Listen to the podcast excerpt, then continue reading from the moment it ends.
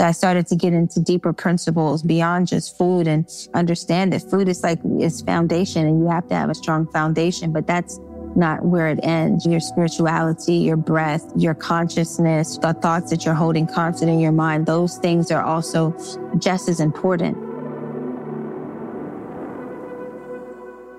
Hello, listeners. You are listening to The Sound Bath, and my name is Aja Monet. This podcast is brought to you by Lush Cosmetics.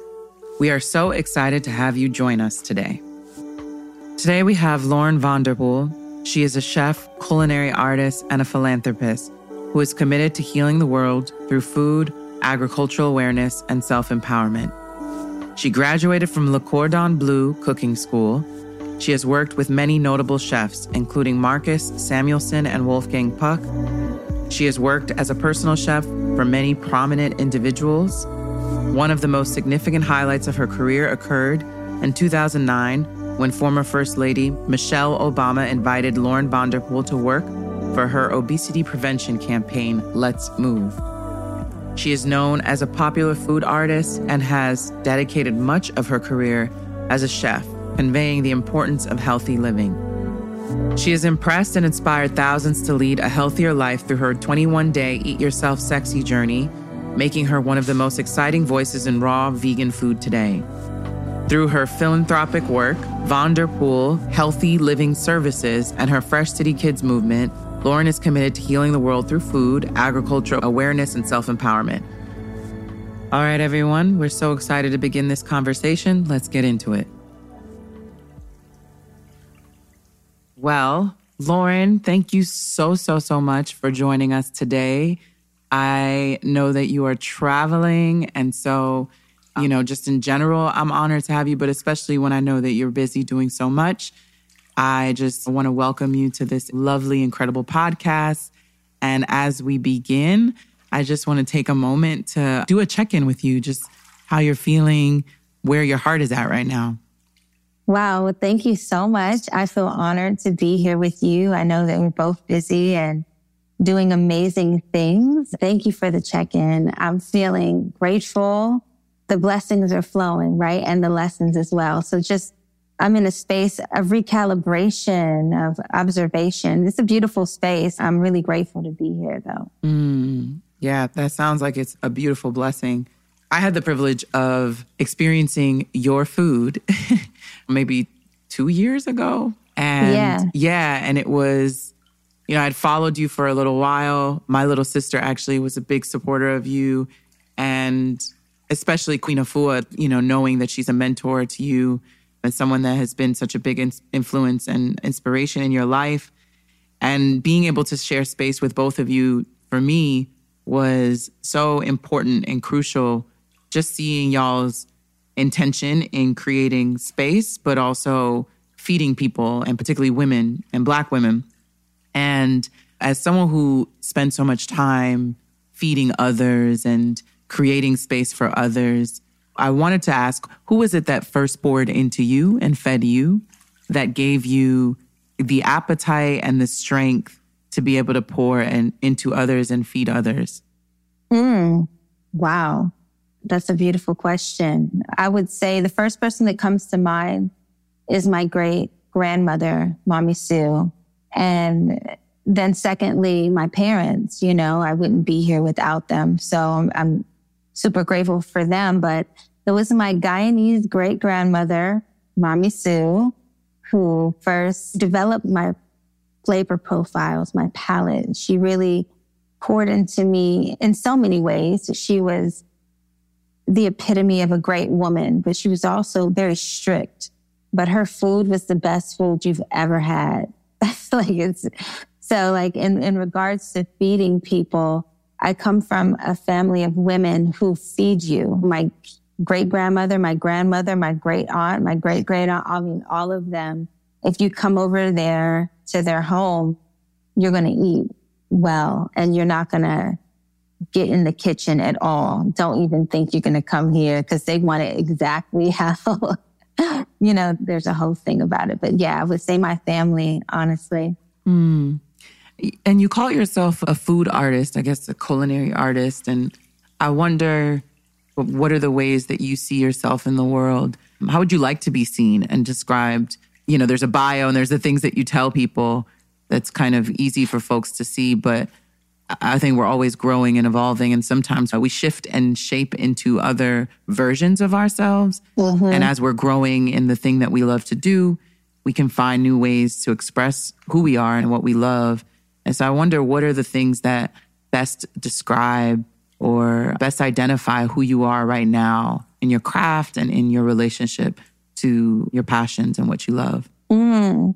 That's such a good question. Wow, Aja, you're really hitting it today.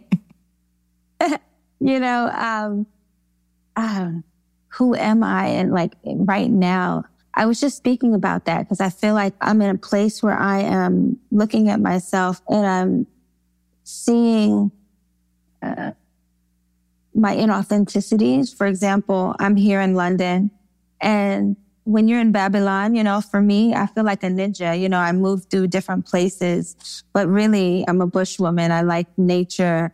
I don't need any of these things. But if I'm here, you know what I mean? I love a fashion moment. I love all of those things. But I was just looking at where there might be um, opportunities to shift and to resurface or to revisit. I was thinking about my grandmother and I remember being like 16 years old and I had my locks and I had five locks and I was very much hippied out, onked out, you know, and it was so different from what many people in my environment was doing, but especially my family, my mom's side of the family coming from Guyana and my grandmother being Chinese and Amerindian Indian born in Guyana. So it's a different culture, me growing locks and me hanging with the Rastas and eating raw foods and stuff like that. And I feel like because I started out so early, there was so much persecution you know what I mean? And I kind of got broken down in certain areas where I think I got disappointed with the conscious community, you know, coming in as just a young, bright eyed teenager and reaching towards consciousness and being disappointed in what was really there beyond the outfits and the clothes, the look of consciousness. So I figured, you know what? I'll be the sheep in wolf's clothing, so to speak. You know what I mean? I'll blend a bit differently from how I was initially with my five locks and every color in the rainbow and carry my gallon of water and my fruit, which is still like intrinsically who I am. But I just, I'm at this stage where I'm stripping back the layers like an onion or like the lotus, you know, and as those layers fall, I'm in space of allowing what needs to surface to surface and really embracing and leaning into the growth. So anyway, I hope that answers your, your question. Yeah, it sounds like you're, you're growing. yeah, yeah, yeah. Don't worry. I'm queen of long-winded, so we're in there together. okay, um, good. Yeah. I wanted to know what was your entry point? Like, what was the thing that woke you up, that invited you into a more expansive relationship to yourself, your spirit, your emotional world, and there in your body? Maybe there was a few scenarios that probably sparked your introduction. I know I spent some time with your book you talked about a very violent incident that took place with you. I'm sure that there are other incidences, but what was the thing that woke you up and invited you into a more deeper conscious relationship with yourself and therein the things you put into your body? Yeah. Well, coming from a food desert, coming from a home where there at some points were five people in one room, where there was just extreme poverty and drugs everywhere and all of those things. The environment caused me to harden and caused me to, you know, I was a little girl. I was scared. I was in pain. It was terrible. But I chose to be a fighter. And that was something that got me in trouble, definitely. But I was stabbed in my head and it knocked some sense into me. That's for sure. And it made me look at my environment differently. It made me see that I was in a food desert, that I was in the murder, like a war zone. I was coping with it so much that it was almost like it was normal. But then when I stepped out of it, I realized this is not normal. this is not it. There is something else. And to be honest, I didn't try to change. I really do believe that God just shifted me. I stopped going outside and hanging out with the people I was hanging out with. I just stayed in and I was a lifeguard at the time. So I was just doing that. And it was for old people. Honestly, it was a spa where old people swim. So I just read most of the time. And I was reading this book called The Prophet by Kahlil Gibran. And that was a good opening for me. It just was like, wow, it's like 16 reading Kahlil Gibran. I was feeling deep as shit, you know? and then, you know, like I started listening and started to o- obey what I was hearing. So if this voice told me to get on the bus, I'd get on the bus. If it would say get off the bus, I would just, I was listening to my intuition. I found it. I started to hone in on it and it led me to Queen Afua's book. And this is happening all in the span of like from October to the end of the summer. It was miraculous how it happened. You know, I still am so grateful and really can't believe all of these blessings and miracles that have happened in my life. Even the fact that I'm having this conversation with you, that it would lead me all here is quite profound. So yeah, sometimes jolting things are necessary. God knows what will do the job. And so that kind of helped to shift me knowingly and unknowingly. Yeah, yeah, yeah. I think that there is sometimes these drastic, um, I want to say, heartbreaks or losses or violent experiences that really jolt us into awakening. And sadly, it takes th- those moments. And then in that moment of awakening, one becomes hungry and seeking and searching for something to fill or to offer another a way out or an outlet into another way of seeing or another way of being in the world and it looks like once you sought the things that you were seeking started to find you in these really profound pieces of literature and reading them and being open to them then allows you to start to take these steps in your life that choose a different way and so I wanted to ask you now that you've grown and you've been able to accomplish and share so much of yourself with the world and teach people about what it means to be a vegan chef, a vegan food artist. This is a very specific relationship to food, but I wanted to know a little bit about what your relationship is to being a vegan, how you came to understand your relationship to veganism. Is it just a matter of you wanting to feel healthy in food, or do you see it as something that's taking a stand against a sort of way of being or an industry in the world? Do you see it as a very conscious political choice. What is your relationship to being a vegan, especially now? You know, uh, the word vegan is, I, I want to come up with a different one it's kind of mm-hmm, annoying me at mm-hmm. this point. Yeah.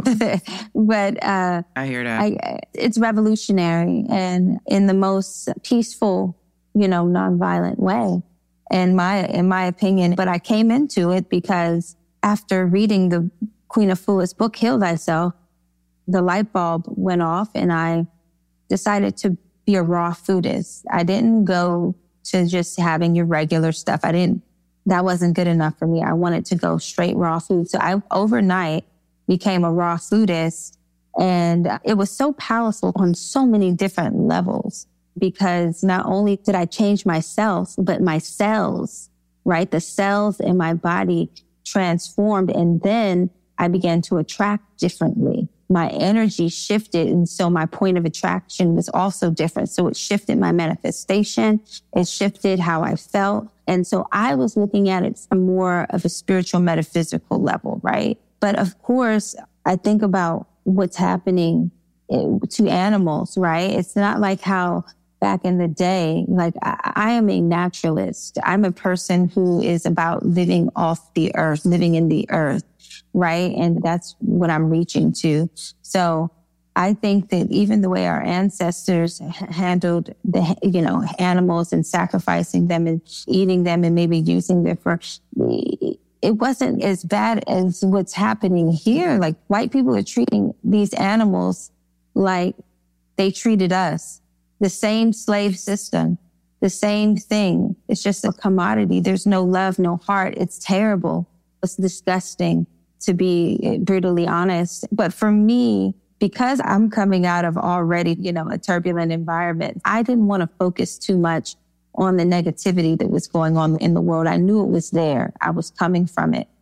you know, so I decided to shift my attention and focus on the positives and like, okay, I'm eating my raw foods. I'm going to meditate. I'm going to focus on canceling out the negativity by focusing my attention on the solution and all of the positive things that I could do. Cause I, I really feel like there's a lot of vegans out there that are quite frankly abrasive and, um, and self-righteous and annoying.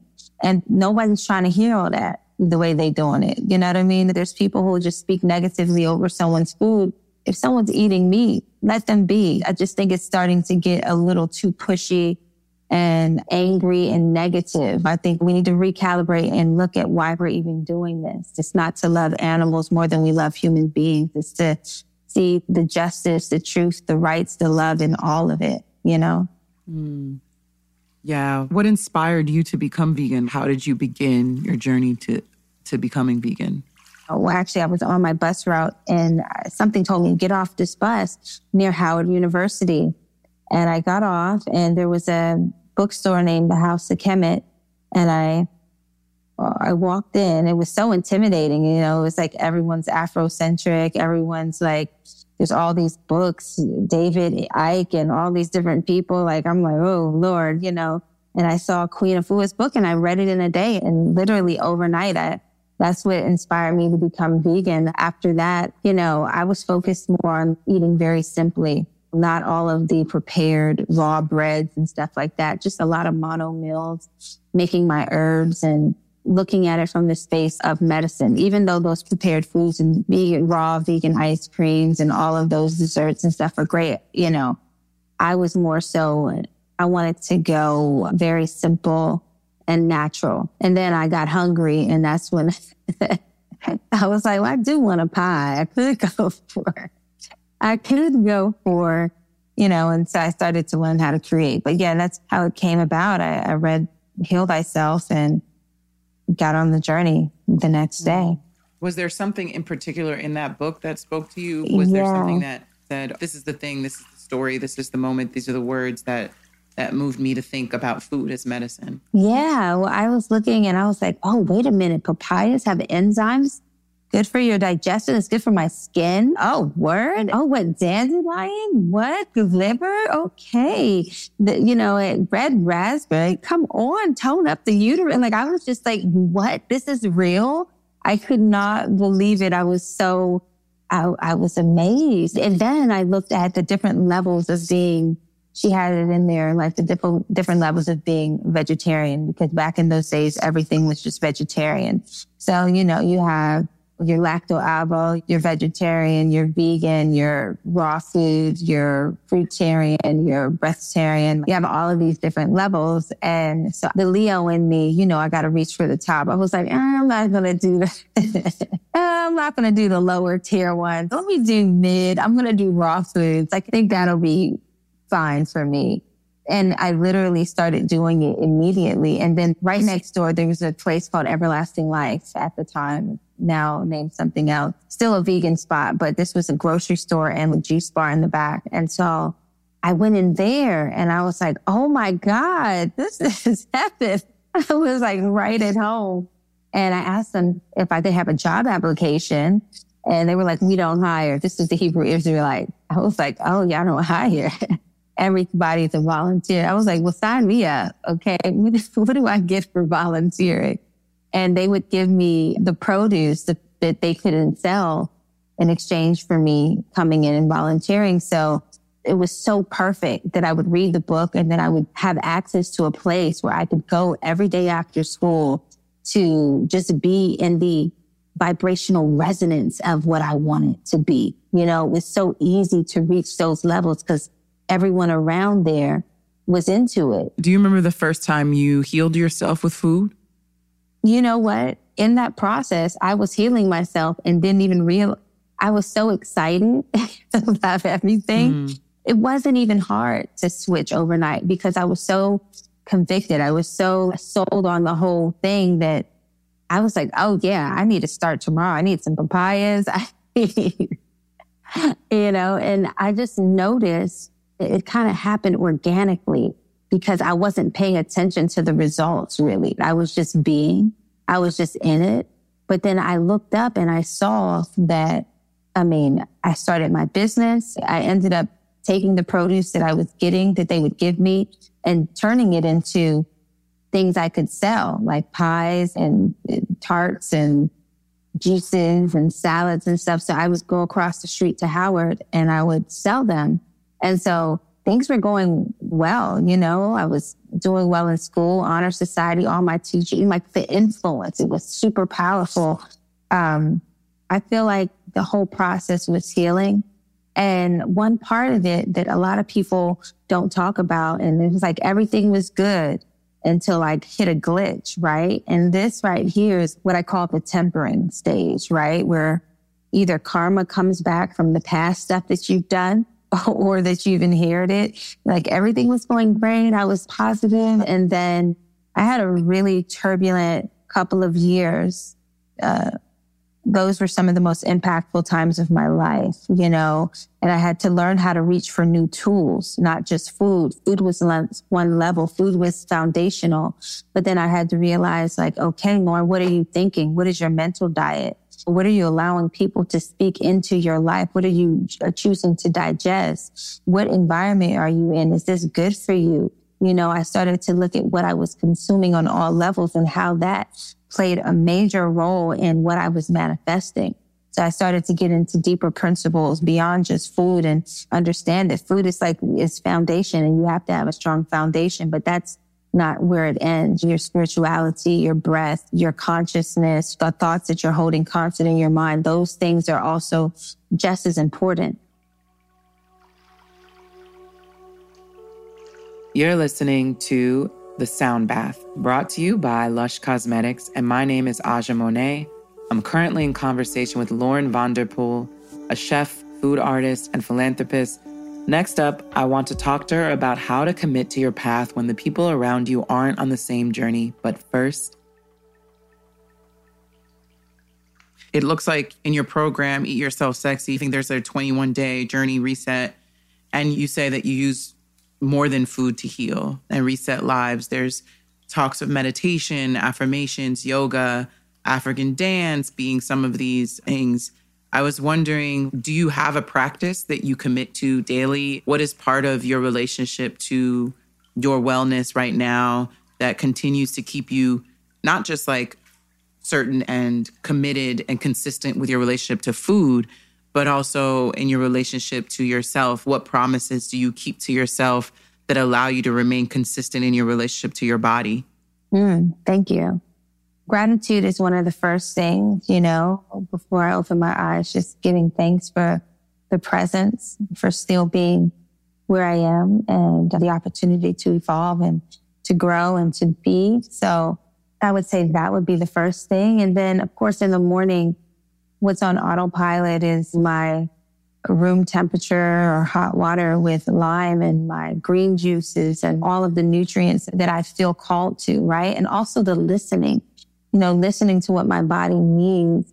Sometimes I come out of the autopilot and I allow myself to flow and, and listen to what my body wants to do. Cause it's so easy to be like, okay, this is easy. You know what I mean? Once you get on a certain rhythm, but then I do like to break it up and listen and allow myself to flow and to be because for me, I can be a little bit strict and hard on myself and I'll wake up at sunrise even if I didn't sleep much the night before. And I've just been, um, being kind to myself, listening to what my body needs. But the main things are making sure that I'm getting nutrients in my body in the morning, that I'm taking the time to do some breath work and meditation, centering and giving thanks and really being open enough to receive the downloads and pushing past my comfort zones and taking hard looks at myself. But then also, again, the balance of it is, you know, not always being so strict to give myself grace and to have some enjoyment every now and again, you know, having that balance. Yeah. Thank you. I also was wondering, you know, because I was in a household with my former partner and his brother, and they were meat eaters, heavy. It was just a lot. And it would be hard to really not so much try to preach to them what they should be eating, even though I love them and I wanted them to eat better, but to even sometimes stay committed in my own path when I have other people trying to push me into eating more like them. You know, that can be difficult because I'm thinking about the people who live in households where everybody else eats meat and eats all the things that are unhealthy. How do you remain steadfast? What offerings could we give to listeners who are struggling to commit to their own path in spite of the journey of other people who may interfere or may not support their own path? Yeah. Find your big why. What's your reason? let your why be big enough to carry it. You know, for me, I mean, I knew, I knew that that wasn't the way. And my why was big enough because I got knocked up the head hard enough, you know? So yeah. that was one of the reasons why God told me, you either go this way or we don't really need you. Right. So I was like, I'm going to go ahead and go this way and I'm going to be a good girl. But, um, for one, that's why I have the Eat Yourself Sexy journey because the Eat Yourself Sexy journey is a community of people who hold you accountable, right? In the journey, you get an accountability partner or you join an accountability group. And everybody on the journey, for the most part, is the one person in their household that is eating this way, right? So there's a mm. point of attraction there, a point of communication and just camaraderie. So I would suggest so find your community. Yeah, I would find your community. Yeah, I would suggest, of course, join the Eat Yourself Sexy journey. But even if you don't join the journey, find your crew, find your group of people in your area who you can connect with, you can cook with, hang out with, go do things that are healthy. Maybe go to a yoga class, some breath work, the spa, or wherever, so that you're still able to have enjoyment where you can still connect. And what I do you know, to your question about how do people stay steadfast when they're living in a household with people who are eating all kinds of things, it's like, well, get in the kitchen and make some food. Tell them to sit down, right? And a lot of times people are like, uh uh I don't want vegan food. What I do is I don't tell them what's going on. I just give it to them. Mm-hmm. And it's good. So they enjoy it. I remember working with Diddy and he wanted something, some meat, whatever. But he was eating vegan and enjoying it, saying, this is the best lunch I've had in all mm. year. and it was all, it was vegan. So I think that it's the finesse and not making it a big deal, right? So I don't make it a big deal. I don't announce it all the time and like, oh, this is vegan and make it, cause then it just throws it off. I just do it. And then afterwards be like, oh yeah, by the way, it sounds like there was a lot of experimenting going on to get to the point where you knew how to make things that other people really loved taste good. No. Like you knew how to make the vegan version of those no, things. that I'm t- it was so wild is that I don't know how I I was about to say something very Leo like. Uh, I was going to say, I don't know how I keep on making these slam dunks. No,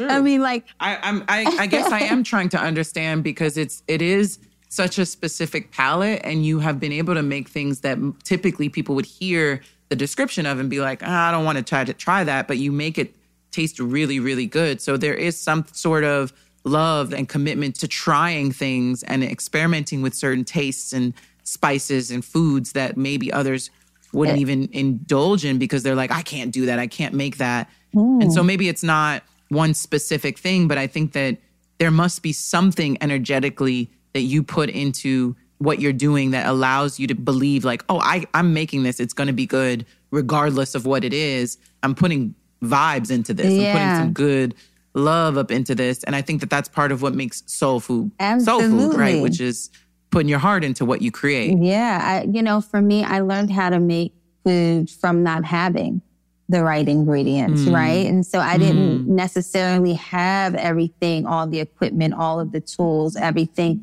but I knew how to make it work, right? It was like I, I, the listening, I'm tasting as I'm going in my mind's eye. It's a gift actually, because I'm, as I'm talking to you, I'm seeing how I'm reaching for it and it's, I'm reaching for it in my head. I'm tasting it and I'm saying, mm, okay. And I'm looking at what I have and I'm seeing what can give me a similar flavor profile.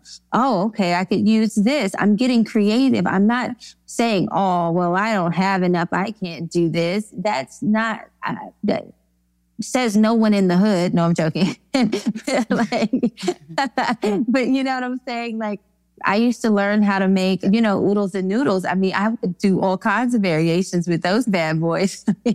you know, you learn how to play with flavor and not limit yourself to your ingredients, but allow your ingredients to guide you and really listen to those nonverbal harmonics. You're, you have ingredients in front of you. You can hear what they can do and what they're wanting you to do. It's a conversation. It's not just you just making stuff. There's more happening in the kitchen than what meets the eye.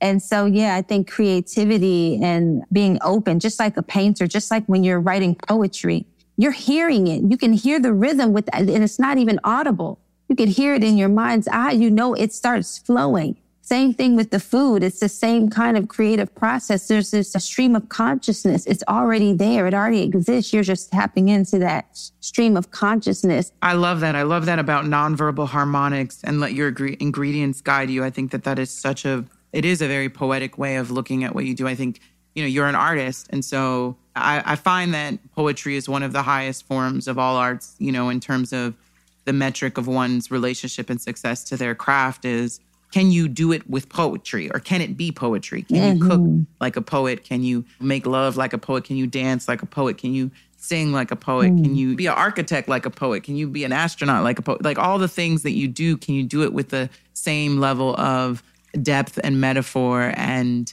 expression as a poet? And I think what you're describing feels so poetic to me. It does beg one to wonder how do you create wellness in every part of your life with some level of nonverbal harmonics, as you say, mm-hmm. right? Like a, a way of listening and tapping into that listening. There's a poem in Vertamae's book where she goes, you know, the kitchen is the most important room in my home. Tis the place from which I do my thing. I eat in the kitchen. When friends drop in, sometimes we never leave the kitchen. I just do everything in the kitchen. I wrote this book in the kitchen. When I sew, I set up the sewing machine in the kitchen. Mm. I iron in the kitchen. The other day, I tried to move the piano in, but couldn't get anyone to help me. Mm-hmm. The children do their homework in the kitchen.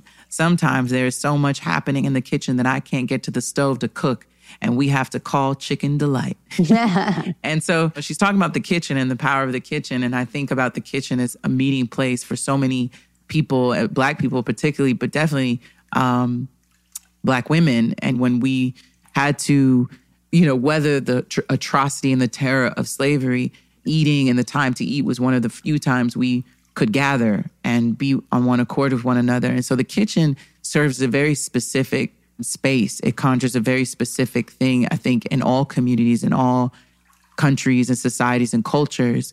But I wanted to ask you about your kitchen. What is very important for you to have in your kitchen? What does your kitchen feel like? And why should we all take our kitchens a bit more seriously? Mm, wow. Well, I'll say that my ideal kitchen is like indoor, outdoor, and it's connected to my room. you know, and it's an open fire pit moment. And I love cooking on fire. And I love cooking with the sun.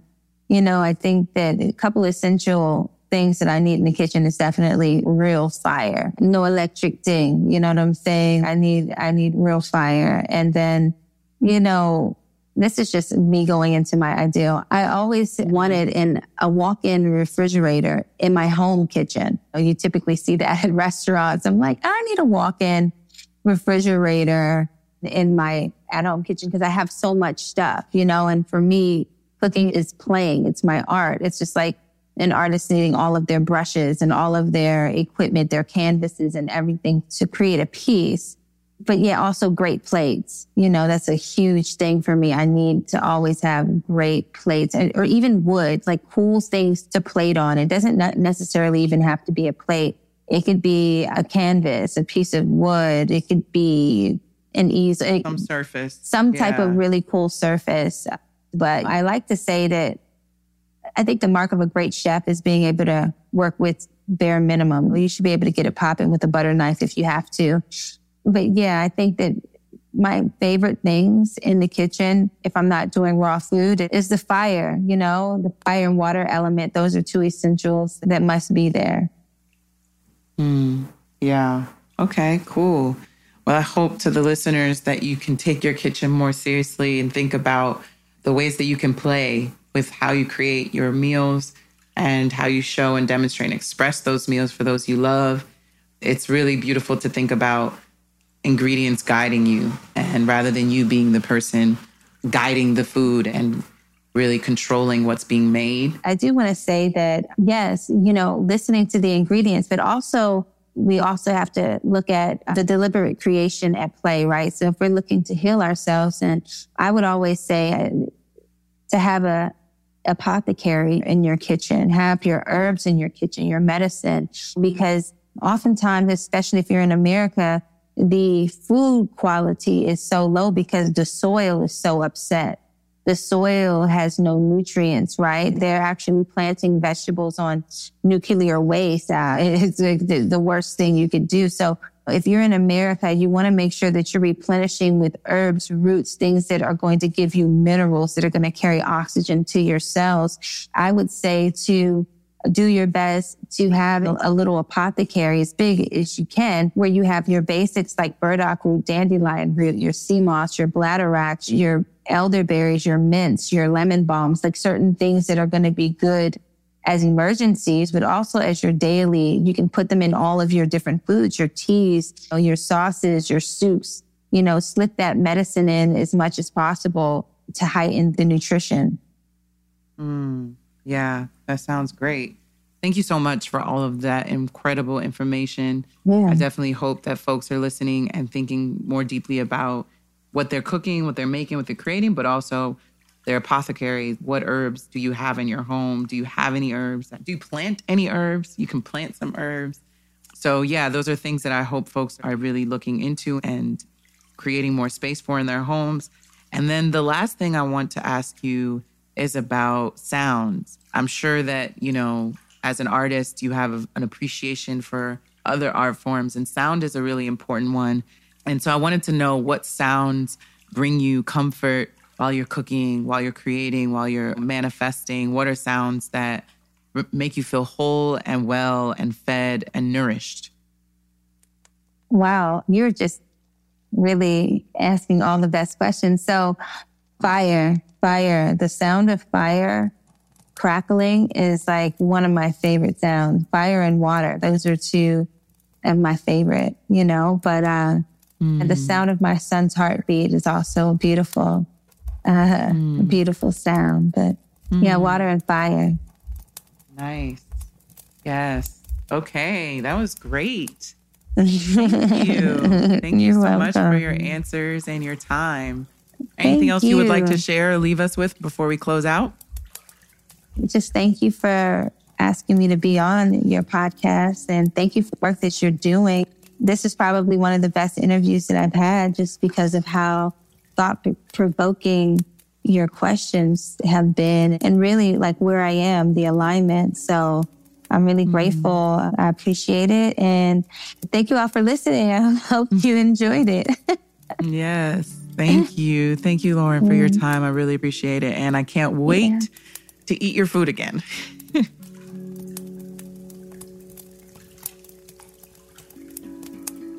Thank you so much to the listeners for listening. We encourage you to tune in to the next sound bath and enjoy this beautiful sonic meditation.